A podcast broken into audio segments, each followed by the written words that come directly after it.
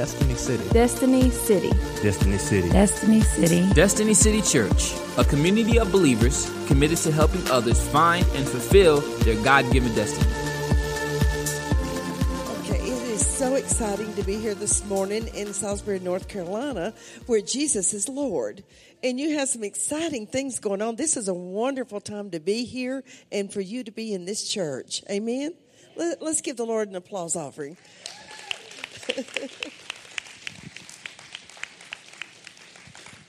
it's an exciting time to be in Mexico too. And I feel like a kid when I'm there. I really do but I'm realizing I am not a kid. but I'm going to keep going. And, you know, Celeste came down a little over a year ago, and her father had just passed away, and I think she was in a mourning process and everything too, and, and rather timid. Uh, she was alongside me praying for the people, but she wouldn't even talk in the churches. But you know what? The Lord's done a big work in her. Uh, she went to Nepal and India last December, and, and uh, she came back a different person. God worked in her. So I'm going to let her tell a little bit about her her experience there, and then I'll tell more about what she's doing in Mexico. Okay? Let's give her an applause. Thank you. Well, my uh, journey started a year ago when I was at the Evangel International Convention. At the end of the convention, they have people to pray over you. And this guy prayed over me, prophesied. He said, I see you flying out to the nations. You're not just going to be a missionary in Mexico. He said, Get your traveling boots on. he said, Get ready, get your traveling boots on. So I went home. I didn't think any more about it. And a missionary pastor friend called me that I'd met about two years before. I met him at a Bible study. He said, Hey, I'm in the area. Meet me for lunch. I want to hear about Mexico missions. So I said, Sure. And we talked about missions. And before I left, he invited me to go to Nepal and India. I really wanted to go, but the trip was about a month away. I knew I didn't have financing to go. So uh, after I got home, I prayed, and I, I could not get my spirit to settle down until I said I would go on the mission trip. So I called him and told him yes, and I started raising the funds. The first donation I got was a check for a $1,000. So that was my miracle. I knew that was a miracle. so um, I met the team in Illinois, and we flew out of Chicago. It was um, Pastor Peters, Pastor Doris, and Megan. Megan was only 20, she's only 21. She'd never been on a mission trip or on a plane. So this was an adventure for her. so we flew for three days before we arrived in Nepal. I lost track of what day it was. It was supposed to be Thanksgiving, but they're a day ahead. So we skipped a day. we drove out to a village. It was 12 hours out, and the village was next to a jungle. And after we arrived there, the pastor said, We're going to break up in teams. Each one of you, uh, you're going to give the uh, message on Saturday. Saturday's their worship day. So we said, Okay. And they sent a pastor that I had to walk to the church with because it was unsafe for a blonde woman to walk alone in Nepal. So we walked to this house. It was three stories tall. The church was on the third story. So we go in there. I'd never been in a church in Nepal. It was segregated. The men were on one side, the women were on the other. They don't sit in chairs, they sit on the floor. so I gave the message very nervously, and at the end, the interpreter goes, Celeste, the women have their uh, missions after church, and the pastor wants you to do the missions today. So, so, so we talked for a minute, and then the pastor says, Celeste, the women want you to pray for their healing. I said, okay. So we prayed for over 20 women individually for different ailments. And then a couple of days later, we got word that over 20 women had been instantly healed. Praise God. So word spread throughout the village about this healing. So they wanted our team to come to the churches at night and minister. Then we had our camp meeting all through the day. So that Monday we started our camp meeting and it was a small church and it filled up. People were all the way to the stage so we had to stand on the stage. We couldn't even walk out to pray for the people. We had to have them come up on the stage because it was so full you couldn't walk. They were so thirsty for the word. They were even out on the ground sitting trying to hear the word. They walked from all over the village or rode their bikes. Um, most people didn't have cars because they have a car tax of 240%. So nobody can hardly afford a car. So at, these, uh, at the camp meeting, the first thing the pastor did, he had the men stand up and the women and face each other. He made the men say a vow to these women. He made them promise the women that they would no longer beat them and treat them like dogs. The men promised the women that they would not force them to sell their children into sex trafficking. These women cried and they cried and they cried. It was just so oppressive. You could feel it lift after this even they had the men come over and pray over the women. So after this broke, the word could be preached. So we saw miracles, we saw deliverance. It was amazing. And then after that, we were going to fly out to India. Well, I received an email that my visa did not go through because there was a glitch in the Indian government system. So I had to stay behind in Kathmandu with the pastor downtown.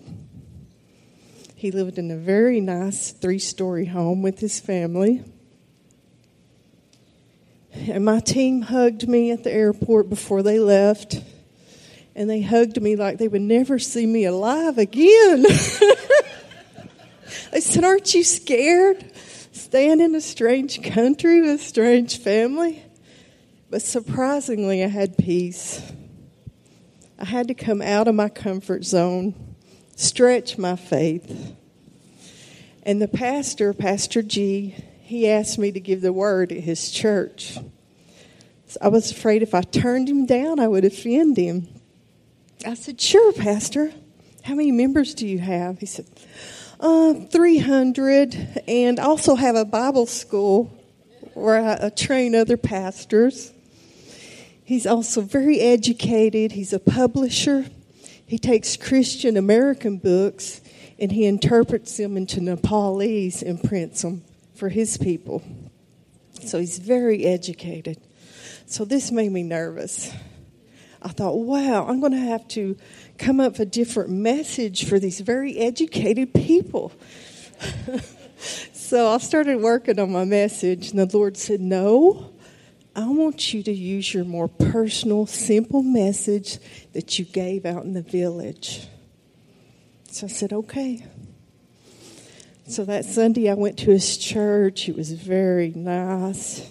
The Bible school was larger than the church, actually and I gave the message, and about 30 people or more came forward for prayer and salvation. Praise God. So I learned a lesson there to listen to the Lord. So the next day I checked my email and it says, Your visa has been approved. I thought, mission accomplished. so now I had to fly in a country which was unsafe for a, a lady to travel alone. But the pastor sent me a picture, and contact information of another pastor that would meet me in Rapport after my second flight. So after my first flight, I noticed my phone battery was going down with all my information in it. And my converter was packed in my luggage, so I couldn't charge my phone. So I asked this uh, lady with a British accent, I said, Do you have a converter I can borrow to charge my cell phone? She said, No, sorry. So I didn't want to wander around in a foreign airport asking people. So I just sat down I prayed, Lord, please help my battery last until I meet this pastor. So about 15 minutes later, this man comes up to me. He had a straw hat on and a bright red shirt. He says, Hey, I have a converter if you want to charge your cell phone. I said, Sure. He had an Australian accent. He said, Just get it back to me before your flight's called. I said, Sure, great. So I charged my phone. My flight was called about an hour later, and I could not find this man anywhere. So I went over to the lady that had the British accent. I said, Hey, have you seen the man in the red shirt? I have his converter. What? I haven't seen a man in a red shirt. So she asked her friends. No, we haven't seen him.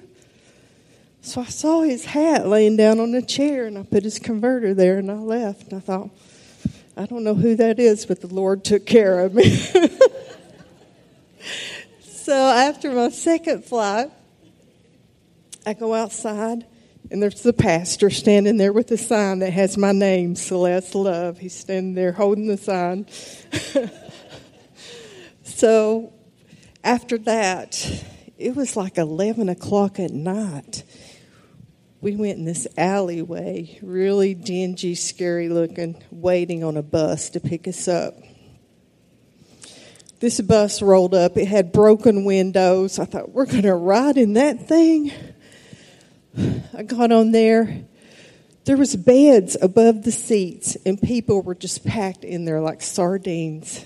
And we had to ride seven and a half hours. So we rode seven and a half hours.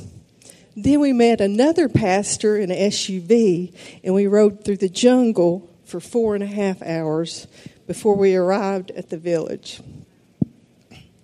When I arrived, they had already started the pastors' convention. And there was like maybe 70 pastors that had come from all over India to, for this convention. And uh, they wanted me to be in charge of praying and videotaping and taking pictures since I arrived late. so uh, I noticed the first day I was taking pictures and I felt this wind just swooshing really fast.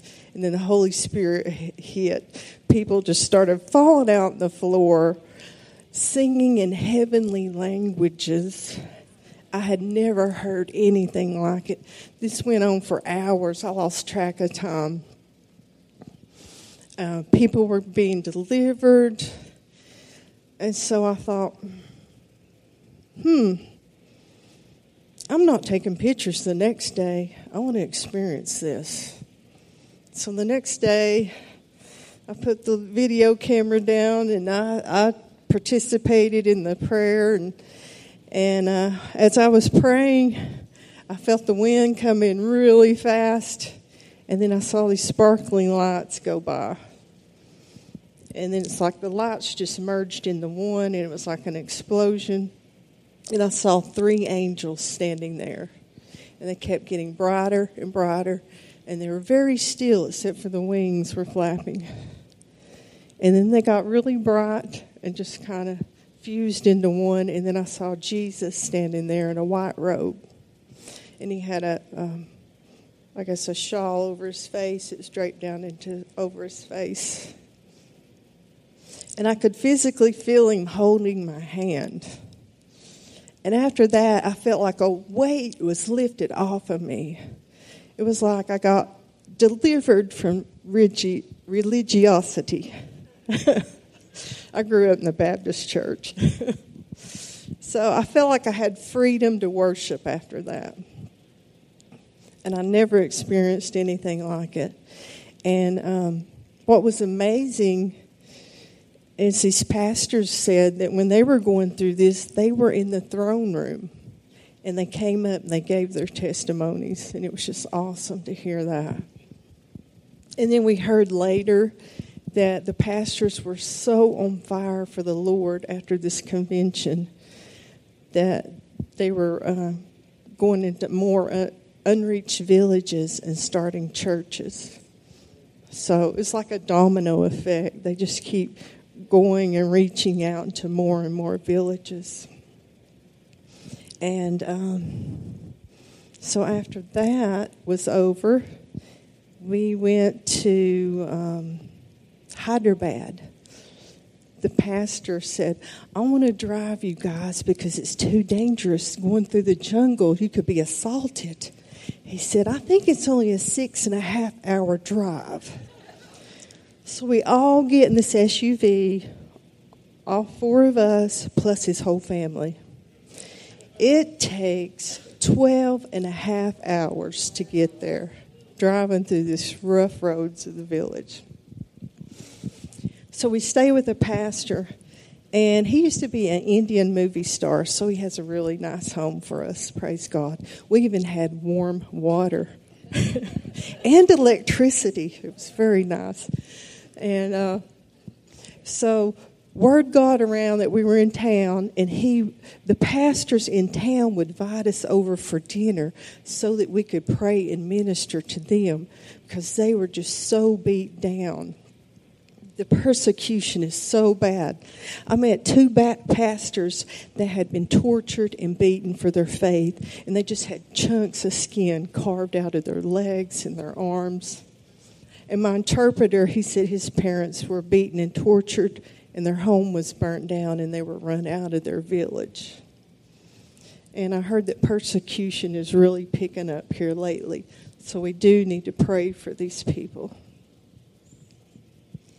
And um, recently in Mexico, I started going to the drug rehabilitation centers. There's 133 rehabilitation centers in the city of Morelia. So I take my interpreter with me. He's also blessed with writing songs and playing the guitar. So he sings first and it softens the people's hearts. And then I give the message. And usually about 15 to 20 people give their life to Christ and maybe 20 or more will rededicate their life to Christ. So we've seen really good results with this, and I'd like to continue it. Praise God. I give God all the glory. Thank you.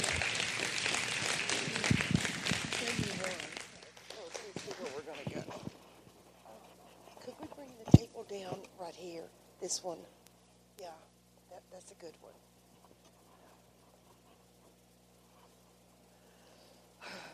Thank you. Well, I don't know if mine will be as exciting as Celeste or not, because these were all wonderful experiences that she had life changing experiences. And she had a mother in Mexico praying for her the whole time that her life would be changed and God would deal with her and, and just empower her. And that's really what happened. Isn't that neat? Uh, it was, it's been wonderful. Well, I'm going to go a little bit faster than her and we'll give God the glory. You know, you're one of my supporting churches and, and God's doing marvelous things in Mexico. It gets better every year. Uh, this, uh, the, four years ago when I fell and, and had this terrible accident and, and broke uh, my hip in three places, I went back on, took everything I had to take. You know, when you've gone to rehab, you've got to take all these little goody things like walkers and, and, uh, uh, your chair and all this. and, and, you know, had one of the best years I'd had. Everybody wanted to go with me and help me. They said, Oh, poor sister Lynn can't walk or do anything. But, but, you know, and I sat in a wheelchair and prayed for the sick and we had so many miracles I couldn't believe it. I mean, God is good. And cause I was thinking, I've got to be whole before I can pray for these people. But that, that changed a lot of things. You know, we have these things that we think and, and God can change those in a minute. Well, you know, the book of Acts is still going on today. It's going on right here. It's going on in Mexico. We look at our world and we get all this news on the internet and on, on the TV. And it looks like every, especially our country, we're all concerned for our country it, that started as a Christian nation. And people say now it's no longer Christian, but we are here and we're God's saints and His servants, and we are praying. And there is power in prayer. Uh, I went into the throne room praying uh, one time about a year ago or so. It's been about two years ago. And when I was there, there was a beautiful, beautiful fountain. And I was asking God, what is this fountain? It is so beautiful. It's like it had diamonds and beautiful stones in it. And He said, These are the prayers of the saints coming up before me. Let's give the Lord an applause offering.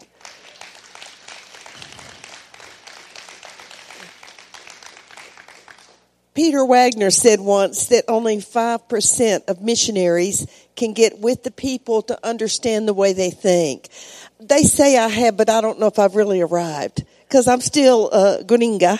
I'm still American, uh, especially outside. But I always say I have a Mexican heart it, because I've been there 32 years. I love the people. Uh, they're gracious and kind and loving, and and I love to work with them. It's just just a real blessing uh, to work with them and see results. Uh, some of our strongholds are idolatry. Uh, they may worship up to 25 saints in their living room, get down on their knees and pray to each saint. And when they, they learn the Bible, see, we don't say a word against their religion because it's not that. We just want to show them the truth through the Word of God. And when they read the Bible and see that they can go straight to God through Jesus, He says He's the way and the only way. And, and once they see that, they, they're so happy and, and have such peace in their lives. And that's what I think I enjoy more than anything.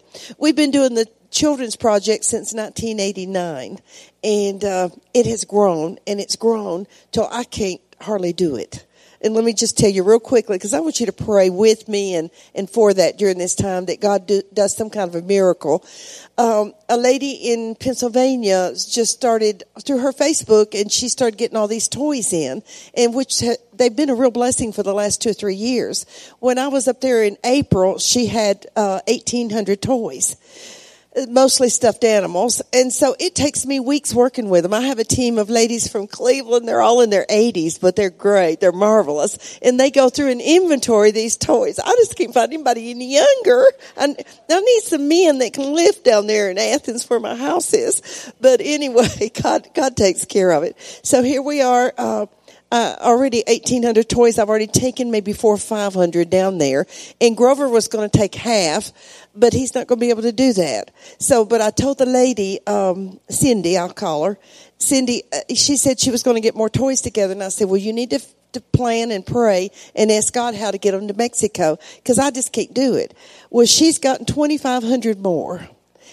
And I'd already told her I'm not going to be able to take them. So she says, "What day are you going to pick up the toys?" I'm going to be up there uh, the 15th. And she says, "What day?" I got that yesterday before we left, and I wrote her back and I, I explained to her what I said to her. Well, here, here's that's 4,000 toys, and it cost there is a big cost to get them down there. Okay, the last two years we had pulled a U-Haul behind down to McAllen. Last year I drove my van by myself with this double large U-Haul to get all those toys. We leave them in McAllen for a month. Then I have to drive from central Mexico back up. It's 15 hours each way. That's 30 hours and it costs about $500. Our gas is $4 a gallon and, and all the different expenses of the trip. I have to take somebody to help me drive and it goes on and on. Okay, so I made two trips up there because we had a tent and Bibles and all these other things. So here I'm thinking, can I do it this year? You know, I don't know if I can handle it. Um, here I'm driving this big van, a long van that, that used to be here in Salisbury, and then this large U-Haul behind.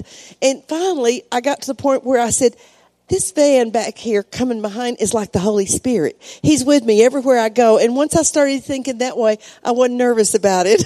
but in the beginning, I was so nervous driving. I said, I don't know if I'm nervous because I just barely have enough money to get to Mexico and get all this down there or whether I'm nervous because I'm pulling this big van. But God gave me that peace. And uh, I'll even jump up to April of this year uh, May, 1st of May, I'm driving the van down. Well, I'd had I had a lot of work done to it, and they they had to get parts, and it didn't get finished till the day before. Underneath all the suspension and tie rods and a whole lot of things, I lost control of it. It wouldn't go back on the highway. Uh, somebody said it was uh, in Espanol, caja de velocidades, the gearbox, uh, something like that went wrong. And I had this terrible wreck that just totaled the van. I've still got a sore arm from it, but uh, God spared me. And so here I am. I'm calling the state trooper, and I just sent out some. I, I sent you all one too. I just said, please pray for me, and I didn't say I need money, I need anything. I just said, please pray. I'm on my way back to Mexico in southern Alabama and I had this terrible wreck and I've totaled it. I'm waiting on the state trooper and it cost me $650 uh, for the wrecker and it just went on. So I'm sitting there. I called in, in uh, Grover. You, some of you know Grover Hope. He uh, volunteered. He said, well, we've prayed and we're going to come down and I'm going to bring two men to help unload everything out of your van into mine. Well, it's five and a half hours or so, so they didn't get there till uh, seven o'clock and then we had the trip back.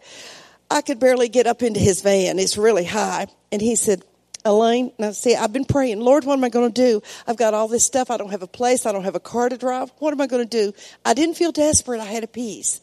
So while I'm climbing up, I had to get down on my knees to climb up in there because I'd just been in this wreck. And, and Grover says, Elaine, uh, Phyllis and I have done prayed, and God told us to give you this van. I mean, seven hours later, and my faith hadn't been there. I can remember when, when I was just believing God, you know, for, well, you're talking about a miracle. And I was in a restaurant and I reached down into the booth. This is years ago. I reached down into the booth and I pulled up a $5 bill. And God said, that's where your faith is because you're believing in yourself. Because I'd always made really good money in the States. And that was my big, the hardest thing was to take the faith in what Elaine can do into what God can do.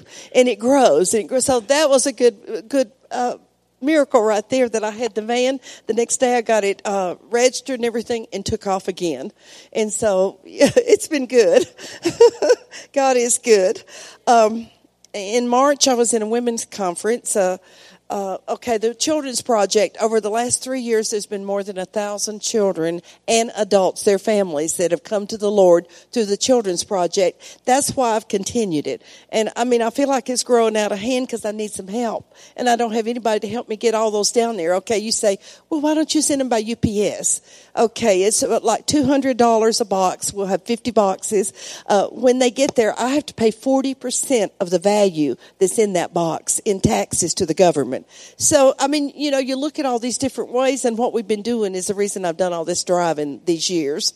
But God's good. In March, I was in a women's international conference, 2,000 women that they have every year in San Luis Potosi, and I'm scheduled for this next year. Uh, to teach pastors' wives. And I'm going to do just a group of about 300 pastors' wives, and we're working on it right now. They have a lot of needs. Their needs are different. Uh, some of them, their husbands beat them. Some of them, their husbands are mean. They're pastors, but they're mean to their wives. Some of them, not all, praise God. Uh, some of them, they're just overworked. They have to do everything. They're almost like a slave. Uh, there's just a lot of hurts that pastors' wives have in Mexico. They have them here too, but they're probably of a different nature.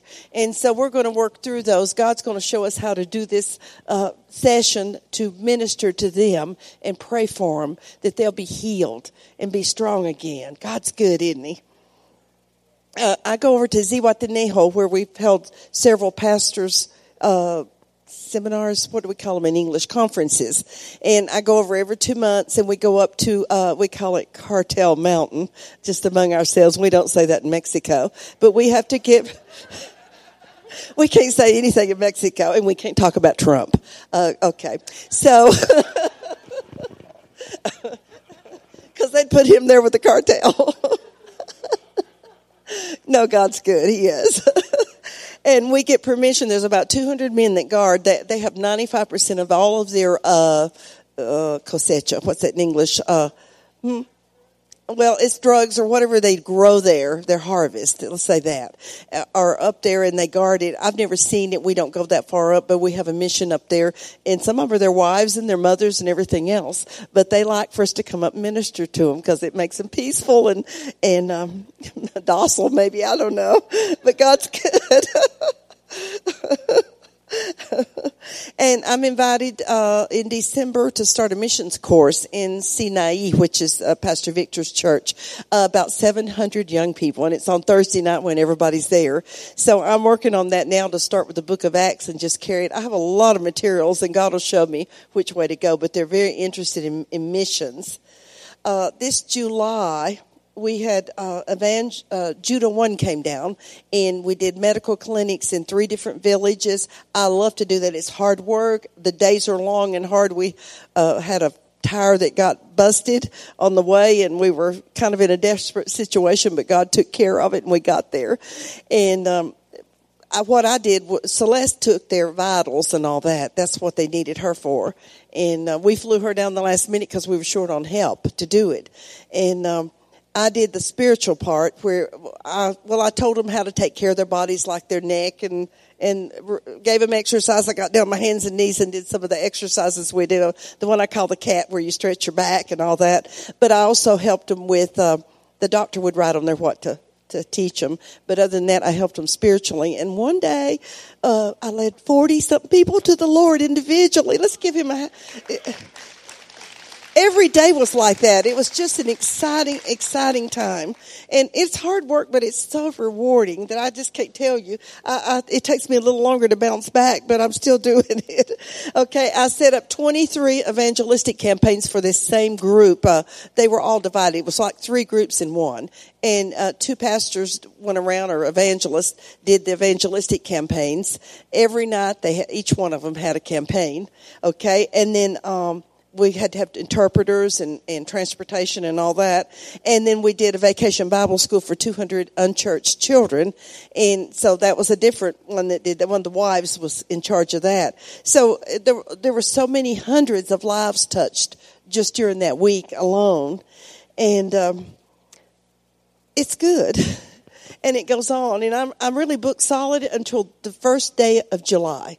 So if you all want to come with a group, we'd love to have you pray about how you want God to use you. You did building before. We have a beautiful church there where you came and worked so hard and, and it's, it's just, it's a wonderful time. I, I love to do the construction too. I love the medical clinics. Those are the hardest. I mean, we, anybody can get up. And, well, no, I don't say that. But the easiest part is getting up to preach. And you know what? Preaching is is is tiring. You you know you spend 20 hours getting your sermon ready and what you want to say to the people and God leads you. But but God is good. And the biggest part of the ministry, 95% of the ministry is not in the pulpit.